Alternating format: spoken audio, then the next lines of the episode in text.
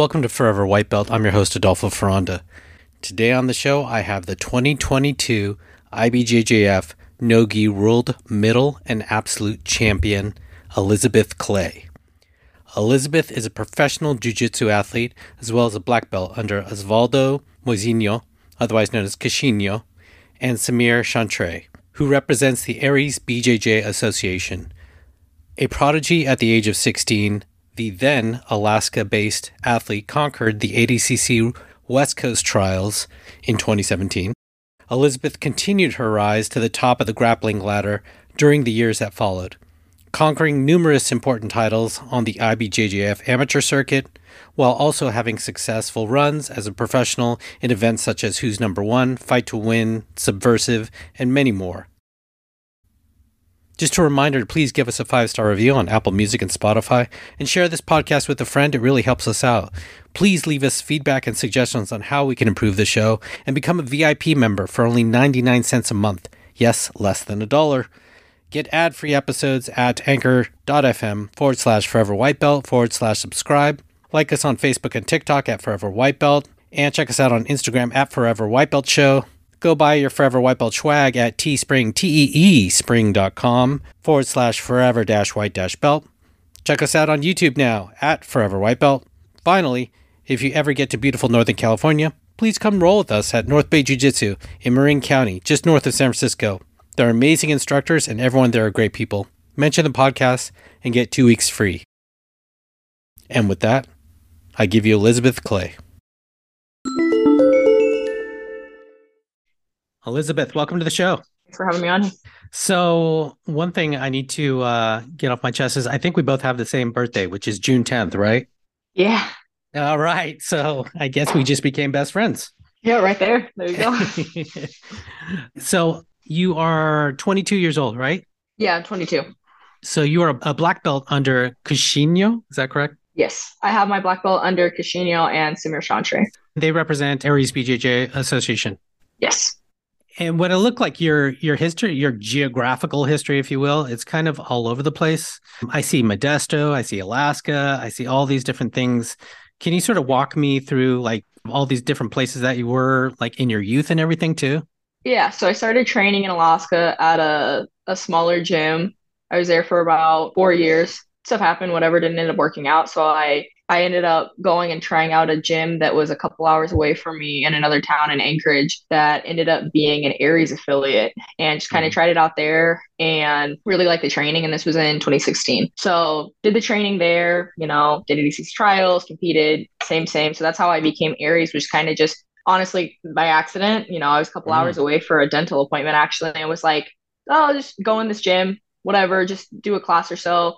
Cause I was planning on moving out of state to find better training and kind of tried it out. And I was like, no, I like the training here. And so that was still in Alaska, but in a different town. So trained there. And then in 2018, my at the time professor, Jordan Contra, was telling me basically, he's like, hey, I want you to go down to Modesto to train with Samir and Queixinho basically at the headquarters to train for Worlds. And so went down there to kind of train for Worlds. And while I was down there, I was like, well, I feel like there's pieces kind of that I'm missing in my game that I feel like they would be better suited to help me with, which Jordan, my professor at the time, agreed with me. He just because styles were very different and stylistically what I needed at that point in time and to work on, they had more knowledge as far as that went and also just better training partners to be able to work on that type of stuff. So I went down there in 2018. This is right after Worlds. So we're in like June of 2018 and I was good training down there, but back up in Alaska, back home, my brother also trains. Hmm. And he was young enough at the time that he couldn't drive. And basically, I moved back up to Alaska to be able to take him to and from training because he wasn't getting training in. So I moved back up in beginning of 2019, but my thought process was never to stay back up in Alaska. And, you know, I, I told Jordan that when I came back, basically, I'm here just to help with my family, but I'm not staying here just heads up, you know, I was teaching while I was there, everything like that. But I just wanted it to be, you know, just so you know, this isn't a, a permanent thing. Hmm. And I was already looking at moving back down to California because Queixinho and Samir were both in Modesto mm-hmm. at the time. And then I don't remember when exactly. I believe it was around when about mid 2019, Queixinho actually moved over to Arizona. Okay. So they went from being in the same gym to Queixinho moved to Arizona. So there are two different gyms, both still Aries. And basically, when the pandemic happened, I kind of ended up, I think, as a lot of people did, you know, our training was very all over the place. You know, a lot of us were training at gyms we didn't normally train at or train at before the pandemic. And so I basically in 2020 flew down to Texas to be able to go train because we had some affiliates over there all over the place. And I don't think I'm the only one. If you ask a lot of the athletes, I feel like a lot of the athletes were kind of bouncing all around. And I didn't even first go to an affiliate. I went down there. I was with one of my friends training at his gym for a couple weeks and then went over to Dallas because that's where all the Fight to Wins were. And that's where we have an affiliate. And I was there for probably a good, you know, two two three months in 2020 and then went over to train because i was supposed to be with samir for a little bit just to kind of say hi as you do and i went over there ended up staying you know about a year while trying working stuff out to get over to arizona which was always the the goal plan was to be in arizona training with Queixinho. Mm. So while there was bouncing around, I was always still in contact with the same people. I was still getting coached, even when I was in Modesto. I was still getting coached at tournaments by Queixinho if Samir wasn't there. Just because everything still works together, even though it was different locations, they're still both the heads of the entire association. Wow. I was going to ask how you maneuvered through 2020 because every practitioner sort of has a very unique story and but similar in that in that sort of aspect. You're lucky that you had these uh, affiliates and friends to go to in all these different places. That's interesting that Definitely. the final destination was Arizona. I thought you were going to end up in Modesto right now. So you're in Arizona right now, correct? Yeah, I'm in Arizona right now. It's great jujitsu state, by the way. Yeah. So where mm-hmm. in Arizona are you? Yeah, it is. Uh, I'm here in Goodyear. It's uh, right outside of Phoenix. Do you cross train much? Uh, about once a week. I don't cross train a crazy amount, but about once a week, I'll head over to one of the Soul Fighters that's here, and we mm-hmm. kind of number the Aries guys go over there and train. How did you learn to tie your belt? I just coach telling me how, I guess, and I've tied it the same way since I was, you know, probably twelve the standard sort of belt tie or, or what whatever that means? It's a standard for me but i think if you ask different people different people have like the weird like wraparound that they'll do or a different way. Because yeah. i had somebody tell me they're like you tie your belt different. And i was like they're like it seems to stay tied better. I was like i don't know. It's the only way i've tied it. You always get people i feel like they're purple belt they'll go through this weird phase where they like want to tie their belt different and i never right. went through it because i didn't care. I was like if it if it ain't broke why fix it? And that's another thing too is like people a lot of people associate you with only nogi so it's interesting. I've heard you say before that you do, I guess, the majority of your training in gi, correct? Yeah. Yeah, it's pretty funny because so I didn't I used to hate nogi, like despise nogi, just because I think a lot of people, if you ask a lot of people that don't do nogi, they're uncomfortable in it because they don't train it a lot. Of course, you're going to be uncomfortable because it's weird, it's different. But I didn't start training nogi seriously until like six to eight months before that first ADCC trials I did. What? wow. Yeah. That's that's so crazy because it seems so hand in glove for you. Like, pardon the pun. Uh, mm-hmm. Nogi does, and and so many of your finishes. You know, I was looking at the your percentages of your finishes and everything too. So many of the majority of your finishes are like uh, sort of the below the waist kind of stuff. The, your top three are straight ankle locks, toe holds, outside heel hooks. Mm-hmm. Yeah, but I think the majority of the reason is is just because it's it's there, and I think more so it's because for a while there, just like the knowledge and the defense on leg locks themselves were kind of behind. And so it was just mm-hmm. an easier thing for me to get. And if you like this last Nogi Pans, I didn't get a single foot lock. It was all chokes. Can you tell me about uh, the academy itself, where you're training? What's unique about the academy? I, I think Queixinho is just unique. You know how just the the energy and and that type of stuff that you have. I think that's more what makes it unique. Have you taught like women's classes I'm going to be honest, those aren't my favorite things because I look at it the same way. I think, especially because I grew up with brothers, I look at it a different way. Uh, when you have like the women's only stuff, I look at it, I had six brothers. What if they decided to do like a men's only thing? The women would be up in arms if there was men's only. And the thing is, that I think you have this whole thing of like, you want equality and, and blah, blah, blah, blah. But if you wanted equality, then in the same sense, the men would have the same thing. I would be pissed at that because I would lose 90, more than 90. I would lose like 98% of my training right there. Mm-hmm. I would have basically no training if they made men's only training. And I understand the goal behind it, right? It's to bring more women in, it's that whole thing. But on a, a base level, I just don't agree with it. Anecdotally, from my experience too, is that women who have who cross train, if you will, with genders with men are just better. Call me biased, but I, I respect that. You know, some women just only want to train with women for whatever your reason may be. Yeah, I my, my biggest argument that I come in with that is that a lot of the women that only want to train with other women is the argument is that they don't feel comfortable training with men. However, most of those women are in jiu-jitsu for self-defense. Then at that point it doesn't make sense because in self-defense, most of the time, who are you worried about attacking you though? It's not another female. You're mm-hmm. mostly worried about another man attacking you. And from anybody that trains with men and women, you move differently. Mm-hmm men move like inherently just physically your bodies are built different. And in that way even mentally how a guy approaches something is usually different than how a girl does. Or when you go to push their leg women generally have more flexible hips et cetera et cetera. If you're wanting if you're in it for self-defense reason it makes even less sense. It would make more sense if your female competitors wanted it because you're competing against women. Do i think you're right in that way approaching it? No but i can understand your reasoning behind it but most your women that only want to do women's only are your ones that are in it for self defense, which is completely backwards, in my opinion. So, touching on that, and I want to talk to you about this, I want to get your thoughts on these weekend women's self defense classes. And they may include things like kicking the groin and gouging the eyes kind of stuff. And I'm oversimplifying, but I want to get your thoughts on on those type of things if you're using it as an introductory into it, that's one thing. But if you use this as a selling point to now you're going to be able to defend yourself, you're honestly making it worse because then you're giving these women a sense of false self confidence. And what's going to end up happening is they're going to feel more comfortable than they should when something happens or if something happens. And if anything, you're going to end up putting yourself in a more dangerous scenario because you're going to have this false sense of confidence and the fact that oh i know what to do because i spent two days doing something that's not going to do anything. And if anything you're going to feel too comfortable and then you're going to put yourself in a more dangerous spot. So i think it depends on how you approach it. If you start the weekend by this is an introductory to see if you actually wanted to then find something not even just jiu-jitsu but a martial art or, or something for self-defense then i don't have an issue with it. However i if you're marketing this as a hey after these two weeks you'll be able to defend yourself you're lying to people and you're putting them in more danger than anything. I know in the past that I've heard you say that you've taught kids classes and you have a lot of experience with that. How do you feel about parents that, or have you experienced that parent, parents that are like overly involved during class?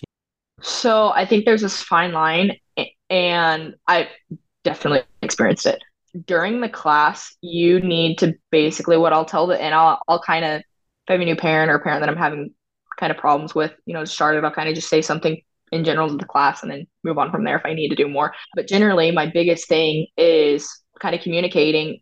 When you're on the mat, it should be a student and, you know, professor, coach, whatever, however you want to call it, relationship. If that kid is always looking first at mom or dad and then looking at, back at me when I say something to get it, you're disrupting it. When we're on the mat, I should be the first person you look for. You shouldn't ever look over at mom or dad mm. unless of course there's an issue, there's something there, but that's a totally different topic. That's a totally different thing.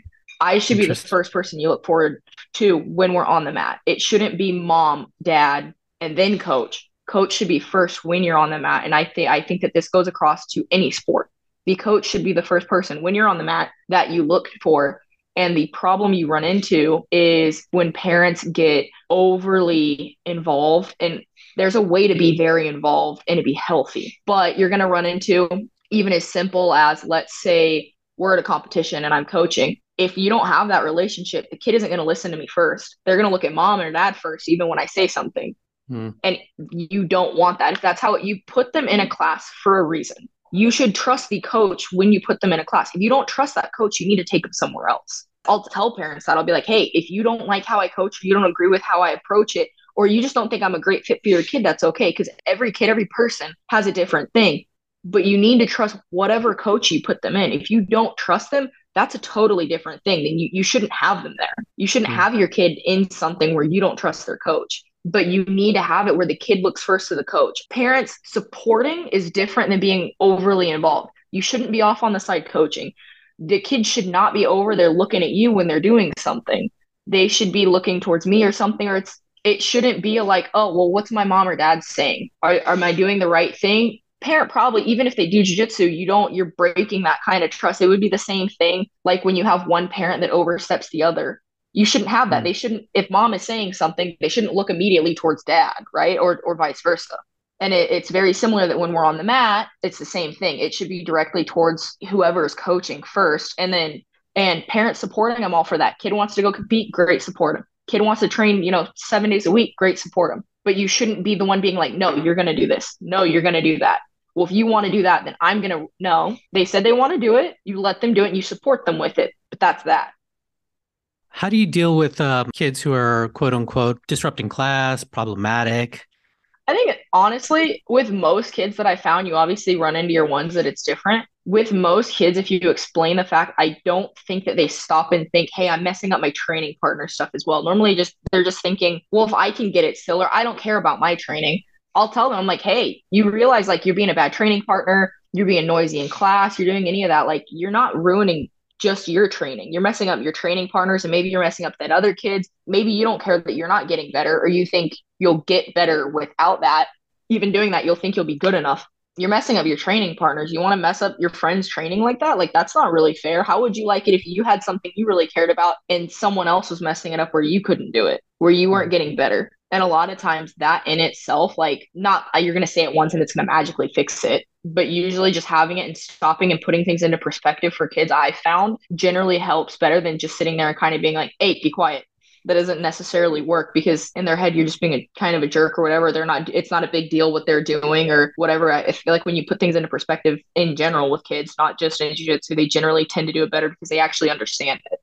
Any sort of tips or any sort of aha moments in terms of teaching kids that you've had that you can share?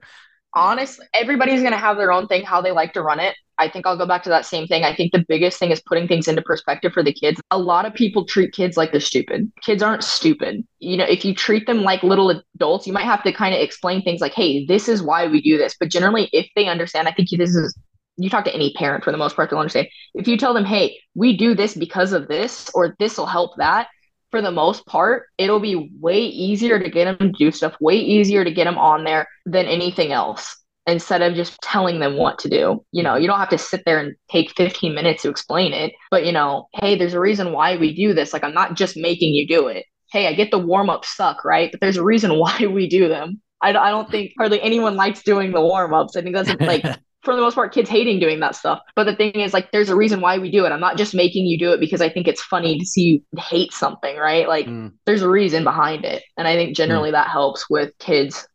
Okay, well, speaking of warm ups, warm ups for adults and things like that, you're touching on a, on a touchy jujitsu subject. Your idea of like ideal warm ups, are, are you the proponent of the typical sort of running in circles, shrimping up and down the mats, or, or is any sort of special tweaks or anything like that you would uh, feel would be ideal? If I'm running a class, I'll probably have them run or stuff like that. But you know, I, I, think one big thing that people need to think about is some people have knee injuries and stuff like that. Like I don't run. I'm not running. My knees are jacked, my ankles are jacked, and just because you can't run doesn't mean you can't do the other aspects of it. If I'm teaching regularly, I'm going to be honest. I don't really have people run. We'll do the mat warm ups just to get a little bit warm, and then we'll jump into into the technique because that's the the most important thing. But I don't want people necessarily being super cold when they're doing it. Now, do I personally always do that? No. But I think there's a difference between, you know, when you're asking an athlete what they personally do versus how running a class is different. Mm-hmm. So, speaking of the athlete and your knees, was that from gymnastics as a kid or, or just a combination of gymnastics and jujitsu? I think it's just a combination and just the amount of miles put on it. Just while I'm still young, there's a lot of mileage. You know, I, I've torn basically everything in my entire body. So, wow. So I know that you're not big on like traditional sort of powerlifting, just uh, due to those type of things. Uh, are you still big into sort of kettlebells, and what are you doing in terms of that strength conditioning? So I used to actually do way more traditional type powerlifting just to get stronger, but I felt like I got really strong. However, I noticed it wasn't necessarily applicable when it actually came to training.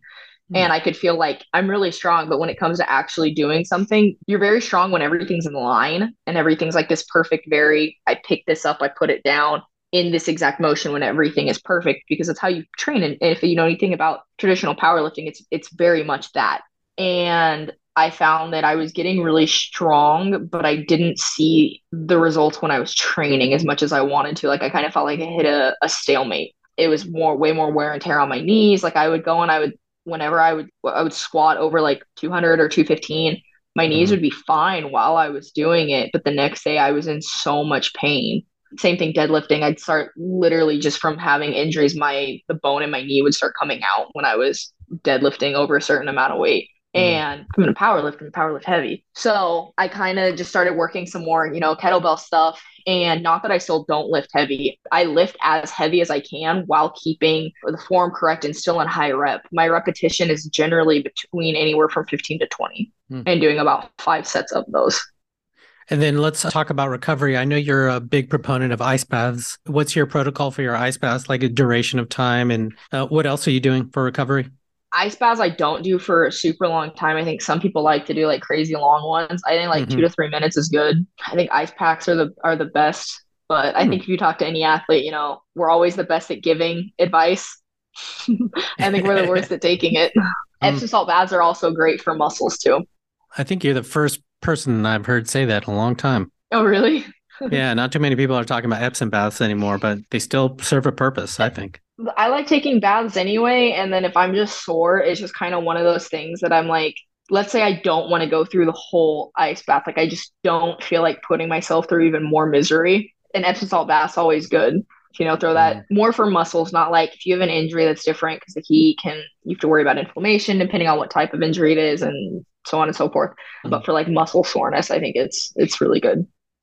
Hot tubs and saunas are so great too. But as you mentioned, if inflammation type of things, you need to, I don't know, maybe vacillate back and forth between hot and cold. Do you play with hot tub or saunas? Yeah, I generally, all? if I have an actual injury, not really. Like if it's mm. like a brand new injury, I generally try to stay away from heat in general. Unless, of course, let's say it's super tight. So I want to do it, but then I'm going to put ice on it immediately after. Like, I'm not going to let it cool down at all. I'll literally, like, let's say I take a hot Epsom salt bath, but like I just hurt my knee as soon as I get out, I'm literally going to towel dry and I'm going to put ice on it before I even do anything else. Improving your mobility and recovery will only benefit your BJJ, and as such, we highly recommend you try Yoga for BJJ at yogaforbjj.net. Use our code FWB, all uppercase, FWB, to get 20% off your subscription. Yogaforbjj.net. What makes a great jujitsu student? Showing up consistently, I think, and, you know, just kind of I hate to say it, but like you kind of go through the motions, right? You're learning, you take in what they're saying when they're teaching it, try and do it. But I think the biggest thing for growth is just just being there consistently. I want to talk about the belt system with you. If you could redefine the belt system, how would you? So kids can all they can go up to purple. You don't have to go straight to to blue. You can go mm-hmm. straight to purple. The problem is if you put a kid straight to purple, they're not going to have anyone to compete against. I think that the time duration on it can kind of suck. If anything else, I think that's the biggest thing. But at the end of the day, the thing is, I had to spend, you know, longer at purple and then wait a little bit at brown just to get to get promoted again. At the end of the day, every your goal is black belt, and having a couple more years before you hit black belt isn't really going to hurt you. You're just going to have that much more experience by the time you actually hit black belt, hmm. and you can get your black belt by 19 we see someone like a Cole Abate right now, who's a, a purple belt, who is, you know, out there crushing black belts on the regular. I think that's just the level in itself growing. And I think that's going to constantly be a thing because the thing is, don't get me wrong, Cole's very good and everything. I think I was in a similar situation, but it's not like you still win absolutely everything, even as a purple belt, just because there's other good purple belts. So I don't think it's necessarily a bad thing that he's there is it sometimes a little annoying that you're there? You feel like you're being held back, whatever. When you're in it, it kind of sucks. But when you look back on it, it's really, it, it all kind of works out. At least for me, it did. Yeah, I've heard people say before, like maybe the idea of a like a kid's black belt or or a kid's you know purple belt or, or a kid's brown belt or a kid's to sort of designate these different yeah, things. And then, but I think then you're going to run into problems that you're going to have somebody that thinks their kid is so good and they're not, and then you're going to run into the same issue where it's being watered down. Are mm. some of the kids actually that good? Mm. Yes. However, for the most part, if you look at it, everybody thinks their kid's that good. Mm. So how do hmm. you then go about and say who's allowed to do it and who's not to make sure it isn't then being watered down? Eventually getting into the problems of like, you know, you get kids in karate, they're getting their black belt at eight years old. How do you mm-hmm. not then kind of run into a similar problem there if yeah. people are just allowed to, to promote before? And then for people also say that perhaps we need like a professional belt too, like system, you know what I mean? Where there's some designation. Uh, I don't think necessarily you have the adults. That's what the adult division is for. And in the colored belts, it's different. In the colored belts, you're still amateur. Even if you're good, you're still mm-hmm. amateur. Mm-hmm. A lot of your professional, let's say professional MMA fighters, most of them had amateur fights still because you mm-hmm. need that thing. Did every person they were fighting as an amateur then make it professional and even make it okay, they went professional, but did they actually make it, you know, UFC one championship? No, but that's how you have it. You have to have a, a, stepping stone. And the adult black belt is the professional division it seems like we do have like an unspoken sort of professional division now. I mean, if you're going to like a Who's Number One or or a um, ADCC or or something at, at, that point, you're in a professional league. It's not IBJJF or something like that. So it's it's like this unspoken sort of professional league now or designation. Mm-hmm. Well, I mean, okay. if you look at the even the IBJJF, how they pull it is heel hooks are legal for brown and black belt adults mm-hmm. because that's their idea of the professional because they mm-hmm. don't let the masters have it because they're not professional so you don't need that. They also don't let before brown belt do it because you're still a colored belt. And yes brown belt is still the colored belt. However generally the rules are similar so that you get ready to then compete as the black belt adult. Tell us about like the evolution of your game and where do you want it to go I think it's like anything, you know, you just kind of start working on the little stuff and then all of a sudden you look back and, and it's changed a bunch. I don't, maybe it's just me. I kind of just start working and I'm like, eh, I want to work this type of passing. Like I want to add this specific thing in right now. Mm. And then you just kind of do that for a little bit and then you look back and you're like, oh, it kind of changed. But I don't, I don't think my game has ever changed entirely. If you look even back at it matches with me as a blue belt. You can see it's very, it's obviously progressed and it's grown. And however, you can definitely see this, it's the same style.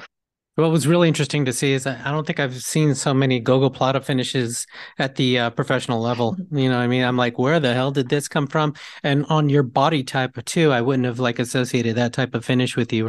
Was that one of those things that all of a sudden did just resonated with you, and then you just like worked on or tweaked or what? I did omoplatas, and then I just kind of started when people would turn into you from it. It just kind of leads mm-hmm. straight into it. It, it wasn't mm-hmm. necessarily like something that I wanted. It was just kind of one of those things that you know you're already in a good position you already have the submission but how they're defending it is turning into it and i think a lot of people will hit the triangle off of that. I have some scar tissue in my calf from doing a triangle back when i was younger. I split the entire calf muscle. Triangles aren't my favorite because it creates a little bit of pain. It mm. puts a little bit of pressure on that scar tissue and I, I split the entire belly of the muscle so i don't love doing triangles a lot. If you see i don't do a ton of triangles anymore so um, that that's basically what it was. What do you wish you were better at I don't I feel like there's always stuff I'm constantly sitting there working on. So I, I don't think there's one thing I could be like, I wish this is if this one thing happened, like it would it would change everything. I don't hmm. I don't think there's one thing that I would be like, this would change say, everything. Like, passing, I don't, I don't top, something on bottom or nothing, huh? Just all around. No, I like my passing. I like I like playing top. Yeah, you got good passing. Great am I passing. not? Yeah, I was like, am, am I not working on it? No, I think I'm always working on it. But I can say the same thing I'm still always working on my leg locks. I'm still working on the stuff that I do every day. I'd say maybe takedowns, but even at that point, like if I want to play takedowns, I don't think I'm necessarily bad at them. I just sometimes I just don't want to do it. I, I, don't think I could just pick like one thing and be like, this is what I want, you know? Mm-hmm. Can you tell me a time, uh, something in your jujitsu journey where you experienced something or learned something that like totally was like an aha moment or changed your game or that you incorporated into your game? You're like, oh, this tweak totally fixed that or made everything better. I feel like it's like an mm. accumulative of so many. I, I can't there's so many times I could okay, I used to play omoplatas as, as a blue belt. I still play omoplatas, but I would play it a different way. I would play it the very traditional, I would say more like Clark Gracie style, right? Where you like come across mm-hmm. to the side to finish the omoplata. And you haven't noticed, I'm kind of short. And a lot of the girls that I fight are, are significantly taller than I am. Mm-hmm. And I just kept getting it girls and they would just step over my head, right? And you do the Clark Gracie style, right? You just stick your arm up to, you know, stop the hip, right? Mm-hmm. Super easy not when your arms are short and then when they're hitting it's basically your hand hitting and they would get up so high that sometimes i couldn't even hit touch the hip so I would have people step over and I would have to constantly re-roll. And it was basically, um, I remember one of the worlds when I was down there training in, in Modesto, this happened. And basically, Queixinho, when I came back, literally showed me this just a little grip switch, right? Changing the grip, grab the back of the collar, grab inside the collar. Pretty simple, not a big deal. And I still use that to this day. And I, I use a kind of a variation on it that I've altered a little bit um, hmm. for even to work with Nogi. If you notice, I grip the back of the the shoulder when I grab it, and I'll kind of come mm-hmm. under sometimes if I need to. And that's kind of altered my entire omoplata game just from right there. And I played them before. I can find finishes from when I was like 15 or even younger doing omoplatas. So I played omoplatas before. However, just that little grip switch, it, it, fixed a huge problem that I was having. And it kind of led into the whole thing because that grip switch changed to how I like to play more on my hip when I even when I play omoplatas, very similar to Queixinho if you look at it. I play more on that hip, but that also opens up, you know, the gogoplata there because I'm on the hip and they turn in. Mm-hmm. And I've, I've had so many of those little things that happen that I think that's the only one I can think of right now. I can't I can't think mm-hmm. of another one that I was like right here changed it, you know. Trial by fire. Yeah. So are you much of a like an instructional watcher? And if so, um, which ones have or which one has resonated with you the most? I barely watch jiu-jitsu, honestly. I watch some of the major competitions sometimes, uh, but usually even then I'm watching for like, ah, I'll watch this match or, or I'll even go back afterwards and kind of skip through it. Mm-hmm. I'm not a huge instructional watcher. Not, I think you get pe- different people. Like some people love studying jiu-jitsu. They love watching it. They love breaking every little thing down. I think different people just learn different ways, mm-hmm. and my ADHD could never I could mm-hmm. never just sit there and, and, study it. I'd start zoning out and getting bored and stuff. Yeah. I, will always joke, I'll be like, if there's something good, someone else will watch it and they'll bring it in and then I'll look at it once and then I'll see if I want to play with it or not. I was like, but I'm not sitting there and watching through hours and hours and hours of, of instructional just to find the one thing that I like. But I think some people learn a lot that way. And that's, you know, if you can learn that way, that's great. I just, I personally don't. Yeah, I wish I could sit through those Danaher instructionals, but that verbosity is like really difficult for me to, you know, as a fellow Gemini, difficult to uh, cling on to. I need some really quick points. Even then, at that point, I, I don't even watch like you know how you'll have like the really short videos. I think it's my ADHD. I'm like, I don't care to see this. I want to go train if I'm going to do that. That is amazing on the professional level. What a coin flip it is. How many of you just don't, you know, do I, I would understand it because you're knee deep in jujitsu all the time. So it's maybe the last thing that you want to do, you know, in the evening or something. I don't even follow accounts. Like the only jujitsu people I follow are my friends. And even then, like I have a number of my friends that I don't even follow because I'm like, I just don't want to see jiu-jitsu on my page. And I'm, I'm sorry, but most of what you post is that, and I just don't want to see it on my page. you know, I, I don't I don't follow any of the major organizations. I don't follow any of like the news outlets, any I'm like, I don't need to see that on my page constantly. Can you tell me a time that you considered or wanted to quit and why? Um, I could say the only time that I considered is I had a heart problem. Well, I still have a heart problem. Obviously, it doesn't just go away, but I didn't know what it was. And I've been dealing with it for like six months. It was pretty bad. Like I was getting dizzy in training. I was almost passing out. Wow. It's affecting me physically. And I was competing while I still had this going on. And the the hardest thing was we didn't know what it was. So the thing is, I had gone in, I'd had blood testing done, I'd had like everything you could think of. I was going in and having it done, and like nothing was coming back. Everything, like my blood work was not even just good, like everything was perfect. Like you couldn't ask for better thing. And they're like, I don't know what's going on with you, basically. And, you know, I would go and I would train and I would do situational and I would stand up and I would have to, like, we had a pole in the middle of the training and I'd have to lean against it because I would basically almost pass out. And I basically, I didn't tell my coach about it, nothing. So I was like, he's going to tell me to stop training if I tell him. So didn't tell him. And basically kept doing this from February, March, February until Worlds. And then at Worlds, I went competed, had the first match, and felt okay, but not good. Won the match, came out the next one, and while I ended up, I think I lost on decision or something something like that. But while like I was competing, I literally remember being like, I can't, I couldn't feel my arms, and it wasn't like a, a fatigued can't feel your arms. You can tell a difference. There's a there's a difference between like I'm fatigued, I can't feel my arms, and this. And went in, I was literally like completely tunneled in, could barely see anything. Everything was like blacking out. That happened. I came down and I sit down, sat down, and I was like, something's wrong. Mm. And my coach is there, and he's like, no, no, no, no, no. He's like, you're just tired. I was like, I was like, no, I was like, it's not my lungs. I was like, something's wrong. I was like, I don't know what it is, but something's wrong. I was like, this isn't, wow. I was like, I can't feel my arms. I can't, I was like, and this isn't adrenaline. This isn't, I grip too tight. This isn't, I was like, I know, been an athlete plenty long. I, I can feel the difference. It's not this. And I was signed up, I think, for another competition after that. I, I told my mom, I was like, I'll do this last one just because I'm signed up. I have sponsors. I have people that have paid to help me get there. I was like, I'll compete this last one and then like I'm done. Like I'm I'm not gonna keep competing if I'm not able to perform optimally. And it wasn't just like, oh, you lost the competition or you've had a hard year, whatever. There was something wrong and I didn't know what it was. It would be different if it was like, hey, you're just having a rough year. Sucks to suck. Not a big deal. Mm. Right.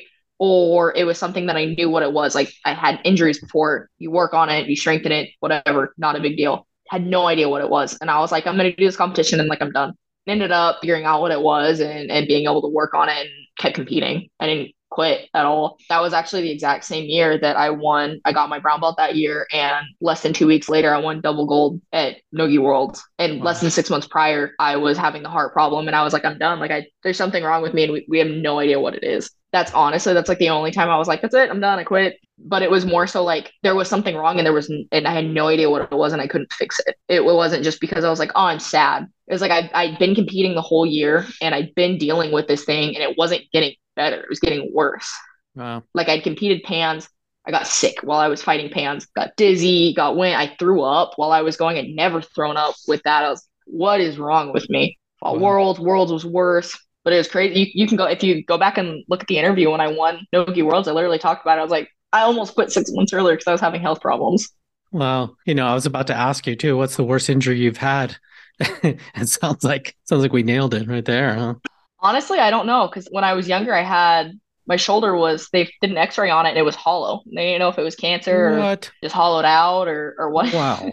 I, I always thought I was the easy child till I started like sitting and thinking about it. And I like talked to my mom and I was like, I stressed you out a lot, didn't I? Because I like I didn't stop training. My entire shoulder was hollow and it was one of those that like if I fell wrong on it, like it was gonna crack and shatter. And like at that point your career is done. Like there's nothing they can do for that you know they'll do a bone marrow transplant maybe but even then when you, when you crack the, the head of your shoulder like you can't really do much from there especially because it was already mm. hollowed and i was like i'm an easy kid right mom and then i sat and thought about it and i was like i was not i was so because i literally got that done had no right. idea if it was cancer or not and obviously they won't know because i'm not going to do a biopsy because you don't want to open it up if it is cancer sure. and i literally went to training that night i was like i'm going to train it's like okay she's like it's your choice it wasn't like i was just training jiu-jitsu i was still training judo and like i was still getting thrown everything is like is like normal, right? I was still mm. doing all of it. And even while like it ended up not being cancer and I ended up being fine, my shoulder was still hollow. And that in and of itself is like a huge risk. Like you're not supposed to be doing stuff with it. That poor surgeon. He he saw he saw a l- little bit of me.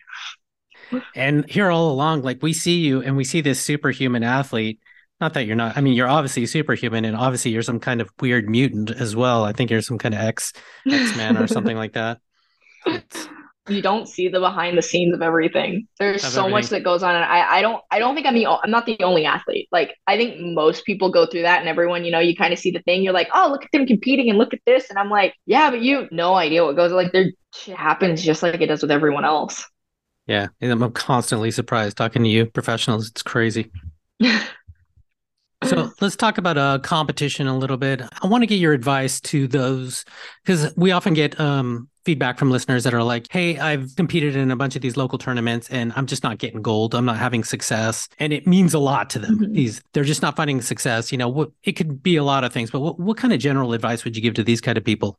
Honestly, the thing is you just kind of have to keep going. You know, you keep training, keep doing it, keep the the rule set in mind when you're training, but I think it's also important to remember like out of the entire division, only one person wins the whole thing. I think a lot mm. of people forget that. They're like, well, I didn't win. Yeah, well, so did literally every other person except for the one person that won. And I, I think that's kind of an easy thing to forget. You're like, especially when you train day to day stuff, like, you know, you have a day job, you probably have kids, you have other things going on in life. And not that you can't still go out and, you know, win, win a local tournament or, or, or two, but you have to kind of keep in mind that you have other stuff going on in your life. It's not hmm. the end all be all.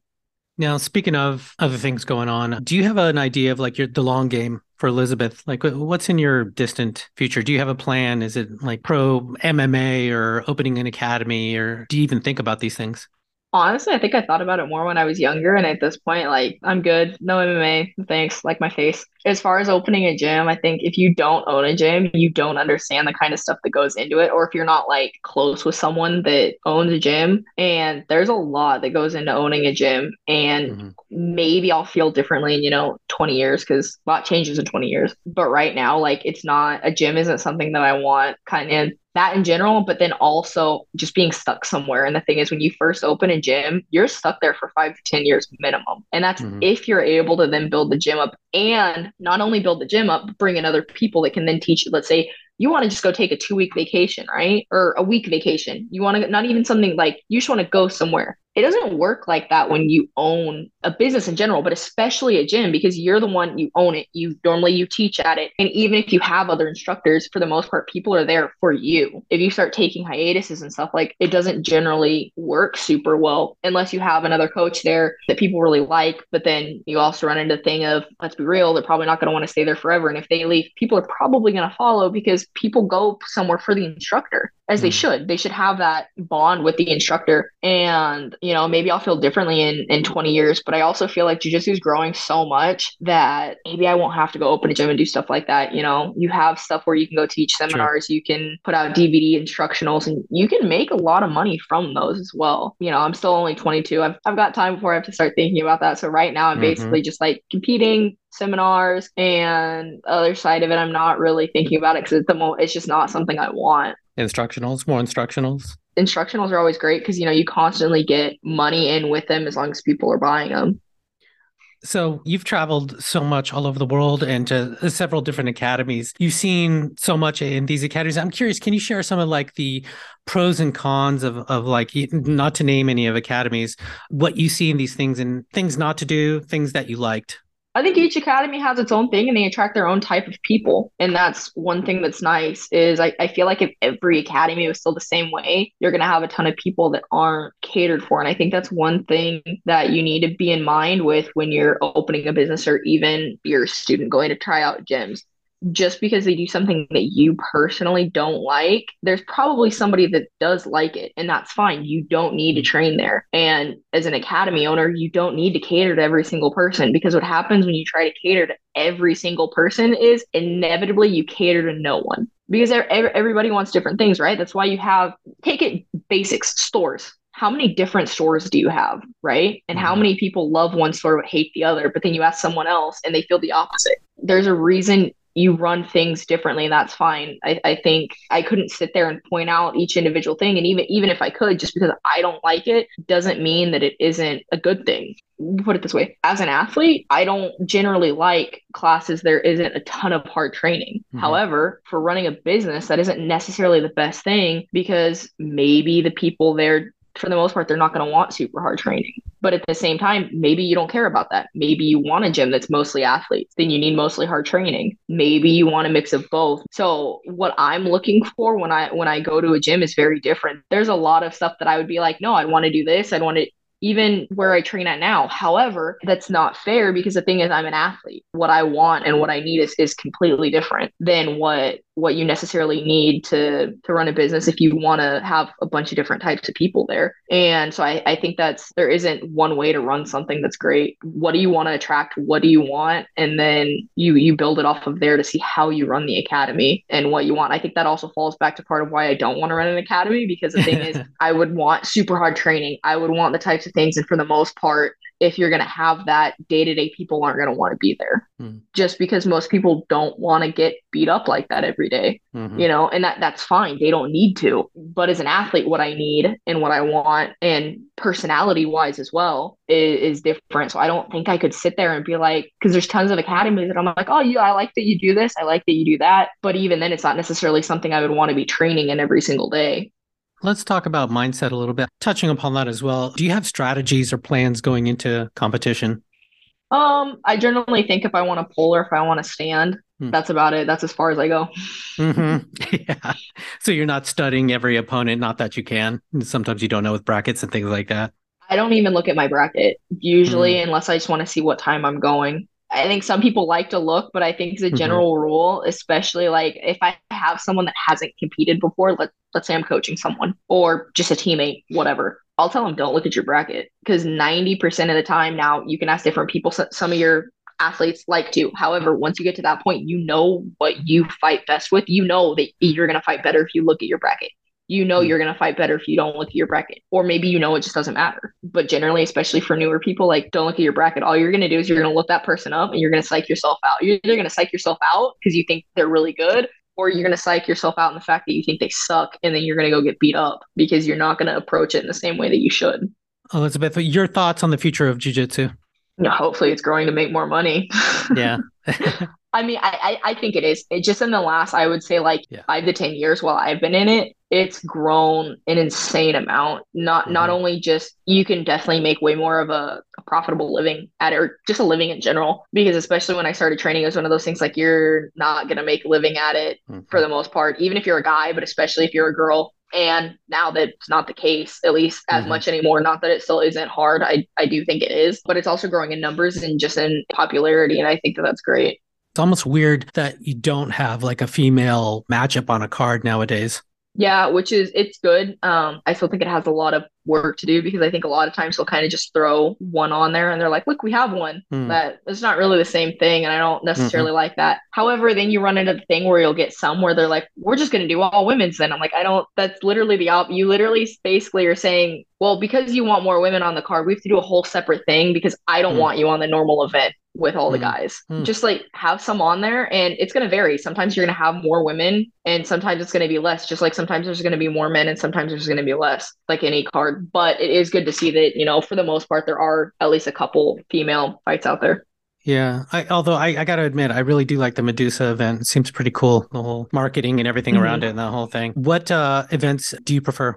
Honestly, I each thing has its own kind of benefit. I don't I Mm. don't have one that I'm like I, I definitely prefer this one over the other. I think some people, you know, they like one over the other because of rule set, but at the end of the day, there's always a way to game the system. And I, I think the only time you have a problem with the rule set generally is because either you're not as good at it, or let's say you are, but you have somebody that's gaming the system per se, right? Like they know how to stall it out, whatever. You can do that in any rule set. If Mhm. you want to do that, you're gonna do it. So I don't think that there's they're all just different. You just have to approach them differently. And it's one thing that's nice because it kind of keeps it interesting. You're not always doing the exact same thing over and over and over again. Yeah, it's like the whole don't hate the player, hate the game thing. So I was going to ask you, uh, do you Mhm. ever play the rules at all too? You know, because we all sort of edge toward the edge of the mat if you're in a particular spot or something like that, something's not going right. Do you look at the rule set and, I mean, that become part of your game? Honestly, I can't say that I really do. Hmm. If we're going out of bounds and let's say I have someone in something, I'm going to drag them back towards the center. I can't say that I'm necessarily like, if anything, I've actually had to be told the opposite to be like, hey, like you're being stupid right now. You're on bottom. Stop pushing so much. You're going to end up giving space. You're winning right now. You Mhm. need to like calm down. They need to come to you. So if anything, it's very much been the opposite. It's been the opposite of being like, hey, stupid, play the rules. You're not playing it. I'm like, I don't want to. It's boring sitting here. you know, Um, it's because I've seen you do that where you you're sitting down, and by the way, you probably have the the most best ability to walk on each butt cheek as if it was a leg because you're very agile about moving around. It's crazy. But yeah, you would chase these people, and then I would see you stop, and then wait for them to eventually come to you again. It's basically because I'm getting yelled at for doing that most Ah, of the time. Ah, okay. Because it, I mean, as you're doing that, I'm because the thing is, if I'm constantly doing that and they're moving, they're not going to get a stalling call. And if they keep moving around, because technically they're still action, right? active, yeah, Depends on the exact scenario, but there is. Right. right. However, if I'm sitting there, it's the person on top's job to engage. If from there there's no action, they're going to get a stalling call. And that's kind of been, you can look back as, as far as I don't have patience. And that's one of the things that I remember getting told that as like a 13 year old Mm. being like, you need to have more patience when you're doing stuff. And I'm like, I don't care. That's always been my biggest thing. And I've honestly had to kind of learn to be like, not game the rules, but almost let the rules work against my opponent as they should be if they're not engaging. Instead of me constantly keeping the action, then they're not getting stalling calls when they should be. So that's kind of almost the opposite. hmm Yeah, you, are another one of these people that I'm talking to that has a very attack orientated game. if you can get the submission, that's kind of always been my thing. I was like, it only takes one submission to, to end the whole match, you know, points, you go back and forth. And, and not that it's a bad thing. I think honestly, I've kind of had to learn a little bit to, not that I still don't go for submissions a lot. You watch, I'm always trying to walk away with a submission, but I've mm. kind of had to learn to be like, hey, maybe, you know, get a point here or there sometimes instead of just, you know, going for the submission because mm. decisions are never fun. So sometimes you kind of have to, if you can't get the submission, which at, at the top level, it can be hard, you kind of have to, unfortunately, play the points a little bit sometimes just to give you a little bit more security in the match. So, Elizabeth, where can we get more information about you and everything that you're up to? So, the best place to find me is on Instagram at Elizabeth Clay BJJ. That's basically where I post everything and I'm the most active. So, if you want to see anything when I'm fighting, anything like that, that's where you need to follow me at. So, everyone, thanks again for listening. I'm your host, Adolfo Fronda. Please give us the whole five star review on the Spotify and the Apple Music and the whole thing. Please watch us again and listen to us again. Elizabeth, thank you so much for your time. Can't appreciate enough. Thanks for having me on.